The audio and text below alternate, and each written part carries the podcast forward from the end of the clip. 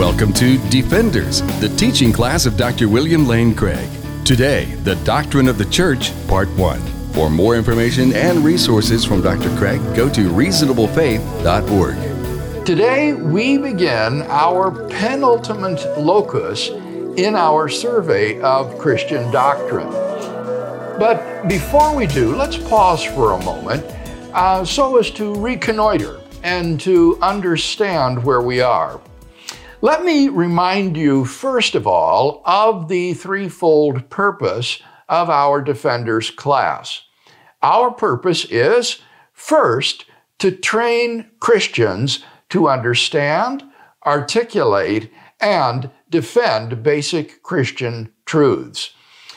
Our goal is to help you to better understand what you believe, to articulate it carefully, and to be able to defend it. Secondly, to reach out with the gospel to those who do not yet know Christ, always being ready to give a defense to anybody who should ask for the reason for the hope that is in us. So, the second purpose of the class is evangelistic, to reach out with the gospel to those who don't yet know Christ. And thirdly, to be an incendiary fellowship of mutual encouragement and love. Defenders is, as it were, our church within the church, so to speak. Uh, as we come together to know each other personally and mutually encourage and pray for one another as we grow in our Christian lives. So, those are the basic purposes for which the Defenders class exists. Our class is structured according to the so called loci communes of classical Protestant theology. The loci communes were literally the common places or the chief themes of systematic theology. Our class is structured in 15 sections each of which takes one locus or one theme of Christian doctrine. So, we began, for example, with the doctrine of revelation and looked at how God reveals himself in nature, in Scripture, and in Christ. We then spent a good deal of time on the doctrine of God, uh, understanding God's existence and nature, as well as the Trinity. We discussed the doctrine of creation, including God's providence over the world and his miraculous acts in the world. We talked about the doctrine of Christ, both the person and the work of Christ. Just recently, we've completed a section on the doctrine of salvation, where we looked at such topics as justification by faith, the new birth, mystical union with Christ, perseverance, and so forth. Now, today, we're starting a new section, the second to the last locus of our course. And this is on doctrine of the church. So, we're really uh, rounding the bend now and coming into the home stretch. Following the doctrine of the church, we'll look at the doctrine of the last things to complete our Defenders series. So that will be the third time since the year 2000 that we have run through the entire series. That averages roughly seven years per series. Now we have outlines available. The purpose of these outlines is to help you to take notes so that you can then keep the notes, uh, compile them into a notebook, and gradually build up a very nice notebook concerning the whole body of Christian doctrine. And I hope that this will serve you well if you're called upon to teach a Sunday school lesson or to lead a Bible study at, on one of these points. You can pull out your notebook and share some of this material. Now, I have to confess that the doctrine of the church is one of the loci of systematic theology about which I know the least. So we're going to focus on the subject of the church's sacraments or ordinances and omit other topics with which I'm less familiar, like church government. The first thing, then, that we want to talk about with respect to the church's sacraments, or alternatively, ordinances, is the definition of these words. What do we mean by a sacrament? A sacrament is a means of grace which belongs to the church. By contrast, an ordinance is not a means of grace. Rather, it is a sign or evidence of grace. A sacrament would be an actual channel by which grace is imparted to the believer. So the question is when we participate in baptism uh, or the Lord's Supper or perhaps certain other activities, are these means of grace which the church administers? Or are these merely signs of things that the church carries out? The answer to that question will largely depend upon your view of what you think the church itself is. Is the church the means of salvation that God has given to mankind? Is the church itself a sort of primary sacrament? Is the church the means of grace that God has given to mankind through which we receive salvation? Or is the church simply the fellowship of those who, through faith in Christ, are united together? In that case, it is not a special channel of God's grace that He has instituted, but rather it is the fellowship of those who have come to know Him through faith in Christ.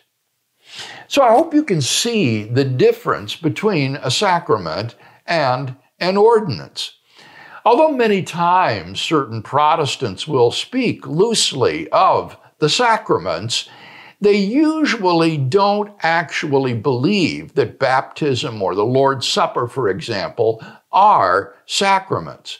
They usually think that they are ordinances rather than means of grace. So, what constitutes an ordinance or a sacrament? It will typically be the Word of God conjoined with some sort of visible element. It will be the conjunction of the Word of God and a visible element. For example, water in baptism or bread and wine in the Lord's Supper is the visible element that is conjoined with the Word of God that is proclaimed. Now, we want to ask how are these sacraments or ordinances to be understood in terms of their efficacy? What do they actually do? What actually happens as a result of participating in a sacrament or ordinance? Here, as you might expect, Christians have a diversity of views. On the Catholic view, the sacraments are a means of infusing grace into a person. You'll remember that when we talked about justification, we saw that on a Catholic view, justification involves the actual infusion of God's grace into an individual person. And this happens through the sacraments.